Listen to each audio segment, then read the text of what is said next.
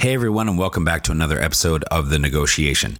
This episode is part two of our discussion with Louis Houdart, founder of Creative Capital. He is also an entrepreneur, business and investment coach, board member, and advisor to many startup companies. The back half of our conversation here starts off with Louis sharing insights on how the world is truly changing from a geographical and category angle when it comes to Chinese brands, especially in the West. He highlights why better positioned product categories are necessary for Chinese brands to succeed in the West. We also explore brand loyalty, the relationship between the success of Western brands in China and Chinese brands' increasing competency managing the whole product lifecycle. We also asked Louis to talk about some of the other geographies where Chinese brands are successful that we might not expect. We close out the conversation with Louis talking about the startup and entrepreneurial ecosystems in China. Enjoy. Some consumers would go Louis Vuitton head to toe because of a status symbol it would uh, recognize. And, and, there is still a great market for uh, Louis Vuitton and some of its beautiful luxury brands. There's also new markets because I think the pie is just getting bigger. Today, in the Gen Z and, and younger consumer, uh, thanks partly to the social network and kind of KOL industry, niche is the new big. So, so it used to be a time where you wanted to uh, show to your friends on WeChat that you had uh, the latest big luxury brand. Now, lots of younger consumers are also happy to introduce an unknown brand, good quality brand that they purchased to their friends on the social network, putting themselves in the shoes of a, of a KOL. Home to over 4 billion people, the Asia Pacific region boasts one of the most powerful consumer markets on the planet. Not only is it home to half of the world's under 30 population, but it's also home to more than half the world's internet users. It's a market that no globally minded organization should ignore. But entering markets like China, Japan, or Southeast Asia is no easy task. Just ask the likes of Microsoft, Google, Uber, and Facebook. However, times are changing, and with the right partners, doors are slowly opening as more and more companies find success growing their key markets in APAC. I myself spent eight years in China, mostly as a venture capitalist, helping early stage tech companies grow in the Asia Pacific market successfully. This show is dedicated to uncovering and examining successful Asia market entry and growth strategies by interviewing the experts who've done it before and truly understand what it takes to be successful in the region. My name is Todd Embley, and welcome to the Negotiation brought to you by WPIC Marketing and Technologies. I want to talk to you a little bit about Chinese brands being successful in the West because I don't want to get ahead of myself and, and say too much, but I think we can safely say that Chinese brands have met some headwinds in their attempts to really be quite successful in the West. Do you agree or disagree with that statement and why? I think it's really changing. Uh, uh, I think it, I would agree with, with this statement maybe a few years ago, uh, and, and, I really see the world uh, changing uh, through, through, I think, different um, angle, through uh, geographical angle, and also through category angle. Um, I will start by the geographical angle. So if you look, so I used to have an office in in Jakarta, and going to Southeast Asia and Jakarta, for instance, um, I was the last couple of years amazed to see the rise of so many Chinese brands, so many Chinese brands in the retail space with uh, brands like uh, Miniso or Mumuso, which are kind of one dollar stores, but with a very strong concept and doing uh, uh, very well. Um, so plenty of uh, uh, retailers brands uh, opening right now in, in Southeast Asia. Um, in terms of uh, category wise, I think um, so. We've got uh, uh, um, tech product. I mean, Xiaomi now is doing a, a very good job entering the Western market. There is a big flagship of Xiaomi stores all, all, around Europe. in the car category, you can see now in Paris, Lynk & Co Chinese cars. Um, in um, in the luxury, um, uh, Icicle, uh, which is the Chinese um, uh, premium fashion brand. Um, now has three or four stores uh, in Paris, and, and, they are doing fairly uh, uh, fairly well. Um, on the um, uh, cosmetics uh, side, so cosmetic, lots of them are in Southeast Asia, but also here uh, some great Chinese brands looking at the European and US market. Um, on the tech products, so you, we are not going to talk again about WeChat, but Ali is doing lots of investments in Europe. you also also have obviously uh, uh, TikTok, uh, which is uh, um, uh, owned by uh, ByteDance, which is Douyin. So, so, so I think it's very much changing, and we see more and more Chinese brands under different categories. So I've listed retail, I've listed fashion, I've listed tech, car. we could add computers with Lenovo. So, so, so the, the world is definitely changing, and I think what I find interesting is when, when, when we make this parallel with Chinese consumers, which a couple of years ago would have a tendency in many product category to prefer Western brands. I think today Chinese consumers tend to prefer better brand. So they don't really care where the brand is from as long as it's a good brand relevant to their need um, and, and talking uh, to their uh, lifestyle. Let me ask you a question about better brand. Do you think that this is, uh, again, I, I don't want to paint with broad brushes, but there was a status component to a brand that you used or held or carried. Is this move to just better brand? Is it for better product? Is it is it an appreciation for better quality, better function, or is it because the status um, has started to equalize? Okay, it's it's a, it's here again. It's a very very complex question. Just because China is such a big country, and therefore Chinese consumers are so diverse and and and so different. So so so uh, I'm gonna answer by by kind of very kind of i am afraid to answer in too much of a, a, cliche way. Yeah, tier one, tier two, t- you know, yeah, it, it is vastly different. Yeah, I mean, I guess ballpark a couple of years ago, cons- some consumers would go Louis Vuitton head to toe because of a status symbol it would uh, recognize. And, and, and, there is still a great market for uh, uh, Louis Vuitton and some of these beautiful uh, luxury brands. There's also uh, new markets because I think the pie is just getting bigger. Uh, today, in the Gen Z and, and younger consumer, uh, thanks partly to the social network and kind of KOL industry, niche is the new big. So, so it used to be a time where you wanted to uh, show to your friends on WeChat that you had uh, the latest big luxury brand. Now, lots of younger consumers are also happy to introduce an unknown brand, good quality brand uh, that they purchased to their friends on the social network, putting themselves in the shoes of a, of a KOL. You don't know this brand. However, me, I'm cool, and I found it. And then there's also another layer of, of consumers. Uh, this actually probably a little bit more on the uh, um, uh, educated tech uh, uh, male uh, consumers is on all the ecosystem that Xiaomi has built, including um, platform where consumers, um, where uh, suppliers actually uh, factories can plug in very good product at a good design and at a fair price new type of consumers who just want, uh, as what we say in Chinese, Xingjiabi, which is great value for money. There's maybe not a, a famous logo on it, but the product is just a great product, well made at a fair price. Do you find working with Chinese companies uh, on their, you know, creative and, and helping them kind of go global? Are you trying to work with them to potentially head off stereotypes? And I and I and I say this, and and I'll use my own words, um, and they're not yours. That there rise to prominence globally from even a GDP perspective was the foundation of that was built on manufacturing. And they were one of the cheapest least regulated places in the world for a lot of manufacturers to go during a certain period of time in, in the past.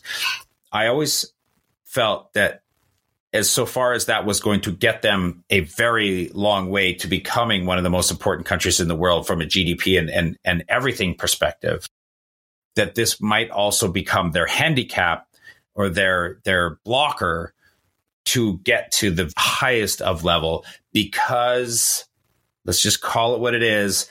Some people thought cheap when they thought of Chinese brands. So do you find, do you think that that is still something today that you have to deal with?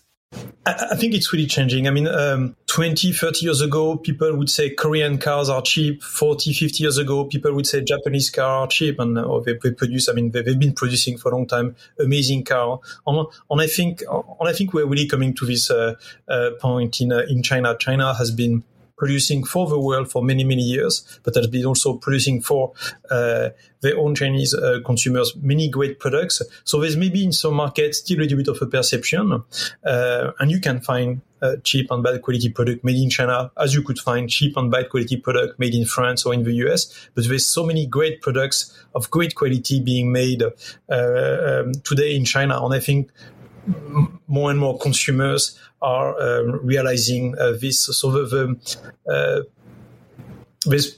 uh, I think not that much of a need to spend too much time on uh, on uh, on uh, uh I don't know what word to use, but on on uh, changing the the consumer um, mindset.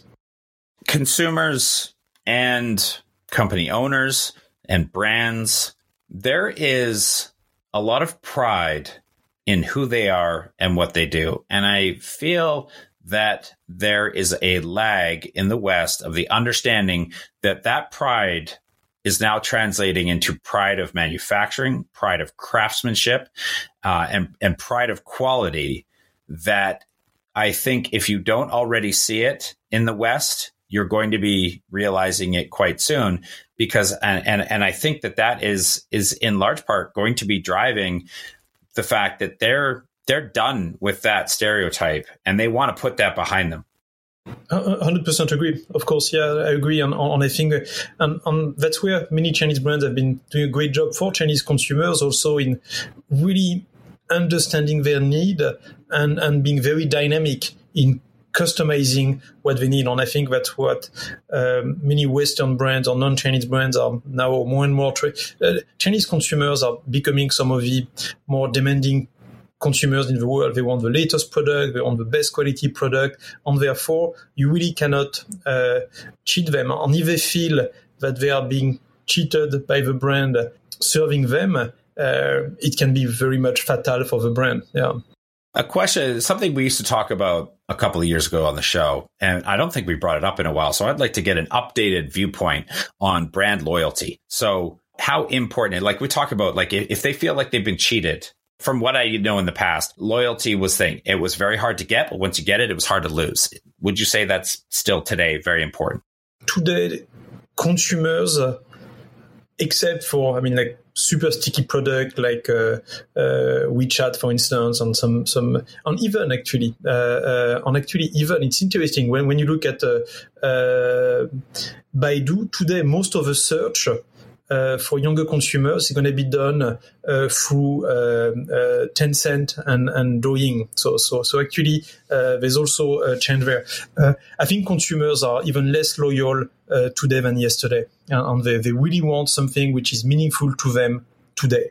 And, and what was good for them yesterday is maybe not good today, and it will probably not even be, uh, will not be also good for them tomorrow.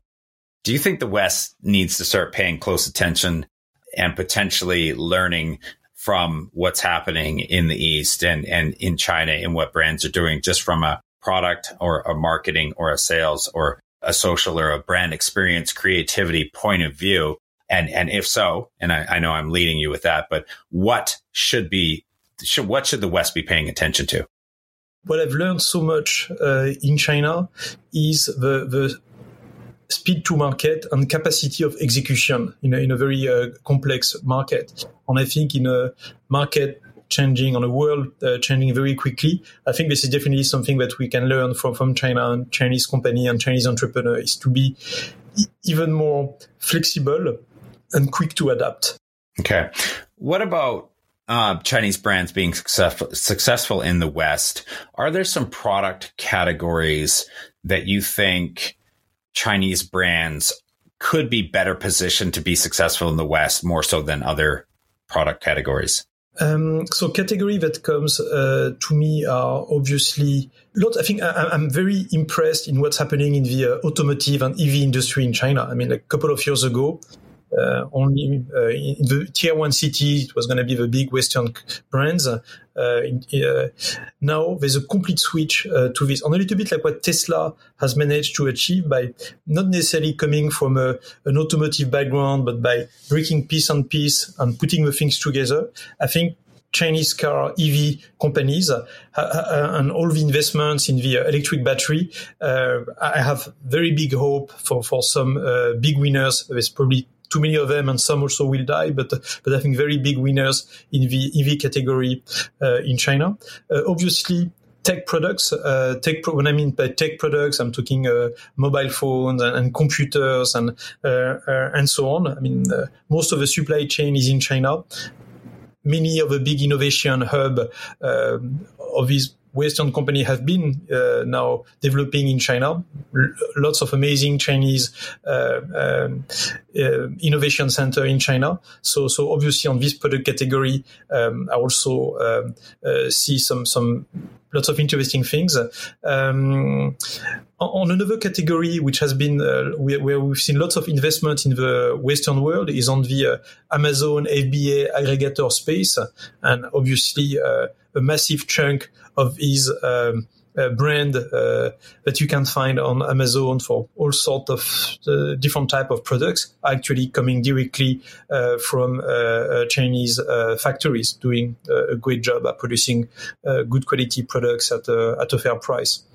As Chinese brands start to become increasingly more proficient at the the full product life cycle of creative uh, or ideation, manufacturing, go to market, scale, you know, branding, marketing. Do you think that may create a bit of a problem for Western brands or make it more difficult for Western brands to start having success in China? I think it really come back to my to my point to consumers. I think what's important for brands to continue to be relevant is to bring something to the consumers. So so if a foreign brand is coming with a lousy product at an expensive price, well, I mean, it should not be successful in China. And, and uh, a Chinese brand with a lousy product on a bad value for money, um, uh, bad value for money uh, uh proposition will also not be uh, successful. I think we are entering into an interesting market where you need to be better. You need to have something to uh, offer to the consumer. So if you are very strong in your own key market and, and really bring some very interesting uh, products solving consumers' needs, and this is not uh, existing uh, on the same category is not very China, then, there's definitely a market for you. And then on the top of this, there is this on more of the experience on the premium uh, side of product. I think everything which is linked to experience on bringing a test of something uh, new and, and exotic and, and fun, I think also has value there. In a nutshell, if you can be competitive, you will be yeah, competitive. Yeah, exactly. Last question, uh, just to, to tie this one together. Where in the world geographically are Chinese brands being quite successful outside of China? Areas that we may not be, that we may not expect or know that they're being very successful in. Indonesia. So, so as I was mentioning, I, I used to have an office in Jakarta, and, and it's amazing how many Chinese companies are doing a great job in Indonesia, which is, uh, which in a way makes sense. I mean, when you think about it, there's a, um, uh, an important uh, Chinese Indo- Indonesian community who look at uh, uh, China because they're going to have a family or relatives there, and therefore are looking at inspiration or connection there to to distribute uh, these brands in, in Indonesia very big market. Obviously, I mean, a very big market in terms of population. It's it's one of the uh, uh, biggest uh, country in the world, and and growing fast. So of course, it's um, it provides a hope and opportunity for uh, uh, for some Chinese uh, some Chinese brands. Um, I've, I've, seen Chinese brands in Dubai. I was in Dubai a couple of months ago, and I've seen uh, Mumuso, who used to be one of my clients, having stores in Dubai. I know they're also in Mexico and in Kazakhstan and, and, many other places. So so you might see some Chinese brands in Paris. Miniso is in Paris, but you you're also gonna find them in non-European or American, uh, North American uh, countries where they're going to be also uh, looking at Latin America, Middle East, and and Southeast Asia. Can you draw any reasoning potentially? This might be an unfair question, by the way, but why those areas? Is there any kind of tie culturally, logistically, any reason why those countries are really showing so much more success than maybe other areas initially as as the Chinese brands explode everywhere? I guess when you look at Southeast Asia, for instance, some part of Southeast Asia, fast growing economy, with uh, fast growing middle class who want to live better, who want to consume better. These are patterns that uh, China has experienced uh, a couple of years ago. So, so therefore, their products, brands, um, are very much fitted to uh, answer to this uh, new way of consuming and lifestyle. And then on the top of this, you, you can add up, of course, the uh, geographical uh, proximity uh, and, and in some instance, uh, cultural proximity. Although, of course, I mean, Asia and Southeast Asia is a very big place with lots of diversity. I want to, the last kind of category of, of conversation is about entrepreneurship and we've had uh, we've had a lot of Chinese based entrepreneurs on the show. Not meaning that they were Chinese so much as so many people were successful at being an entrepreneur by being in China. I I I just I think that it was such a great spot if you wanted to be an entrepreneur you and I both know how how painful it is, and it's it's super painful to be an entrepreneur anywhere. But it is so much extra of all of it uh, when you're doing it in China. Talk to us uh, a, a, little bit about what the startup and entrepreneurial kind of community and ecosystem is like in China. Incredibly vibrant. I mean, I, am I'm, I'm I'm French I, uh, from Paris. Uh, lots of hardworking people there, but I mean, lifestyle is, is also very important. And, and what's really something which I, being an entrepreneur, uh, being incredibly passionate about what I've been doing, something which been very vibrant and, and absolutely amazing for me in China is how much passion is there in all the entrepreneurs I've, I've seen and, and, foreign and obviously mostly Chinese entrepreneur who really from morning to evening, from Monday to Sunday, only think about growing their business, solving their problems, uh, um, and, and, I think it's something quite uh, uh, quite unique. I mean, it never ever ever stop. And, and coming back to my agency, one of the reasons I think we, we managed to to grow on being successful is I was will adapt. I mean, by passion, clients would call me on a Saturday afternoon at four o'clock in a, four o'clock, asking me what I was doing and asking me for for, for a meeting at seven o'clock uh,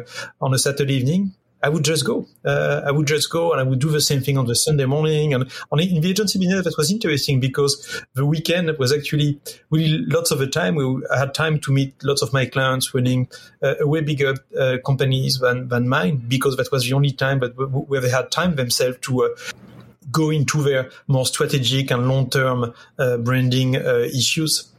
This is really, I think, a good characterization of the culture of who they are they sacrifice lifestyle and comforts that we typically in the West, I think, have been known to indulge and enjoy. And, I think they do it by passion, and also they really do it because this all this kind of first generation of entrepreneur uh, uh, in Europe, in the US, so many corporations, companies have been there for 30, 40, 50, 60, 70, 100 plus years. Uh, in China, most of the companies are going to be uh, state-owned enterprise or first generation entrepreneur, whether it's a small bookshop in the, in the street to uh, a multi-billion dollar companies, company that were started 5, 10, 15 years ago by the founders who is still running the show. Regardless of gender, regardless of age, I found that in either city that I lived in in China, they were out. They were busy. Everybody had a side hustle. Everybody had a small shop where they were running coffee or convenience or toiletries or stationery or or a barber shop. I, I just there was the amount of small business was just staggering um, and and you know, mom and grandma and grandpa, everybody were everybody was busy. I don't even know if I would say it was working, but they just were always busy doing stuff. They never stopped moving. What can we draw from this understanding or classification of just who they are as a society of people? What can we draw? What can we make of that as far as who they are as consumers? So to come back to my earlier point, I think it makes them therefore demanding demanding customer because they, they as you said, they really try to optimize their time. So to come back also to the point of uh, on the lazy economy, and uh, I think their time is really precious, and therefore they want great product.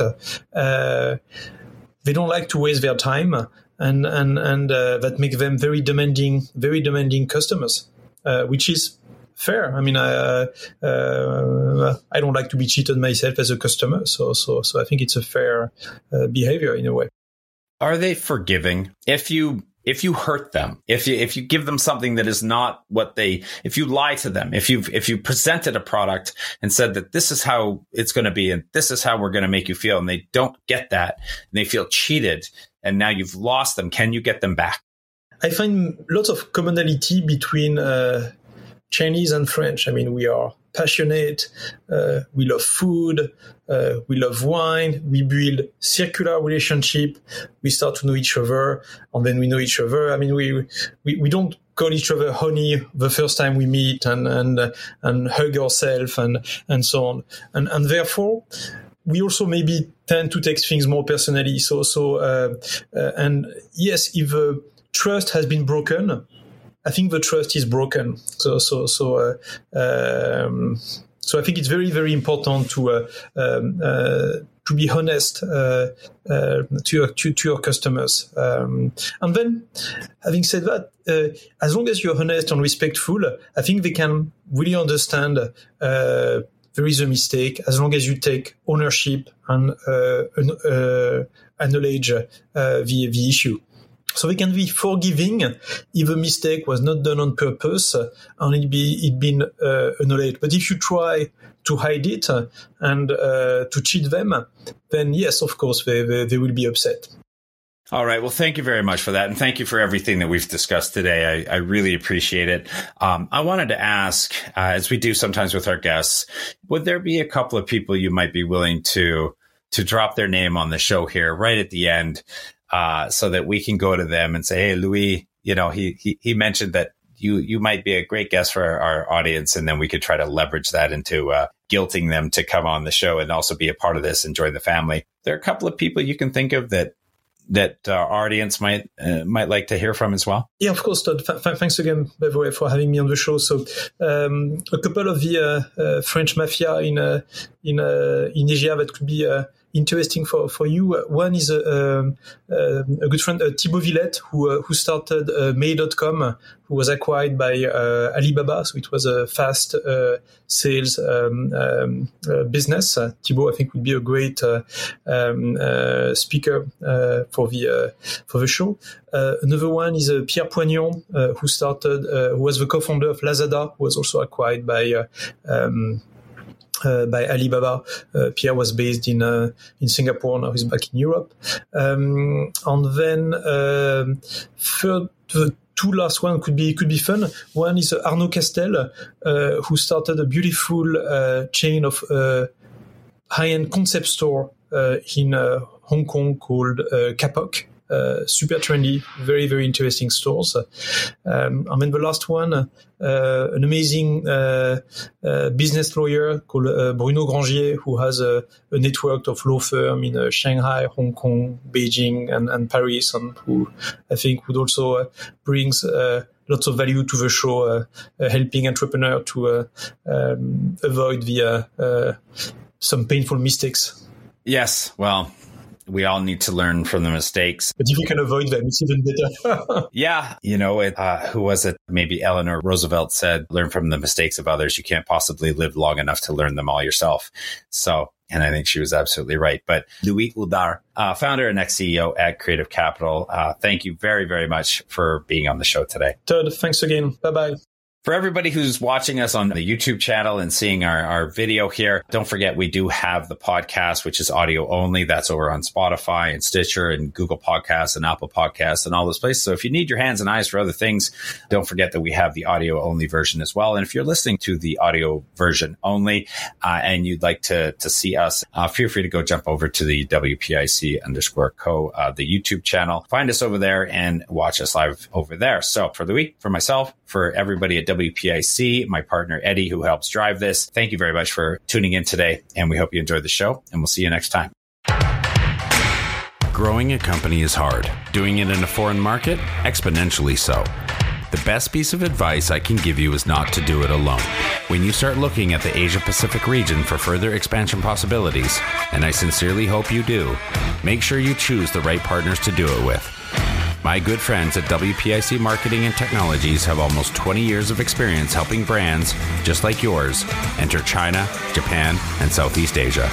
I hope you enjoyed this episode of The Negotiation, and if you're interested in being a guest or want to connect with me or any of our team, please reach out to us at podcast at WPIC.co and be sure to rate, comment, and subscribe wherever you get your podcasts.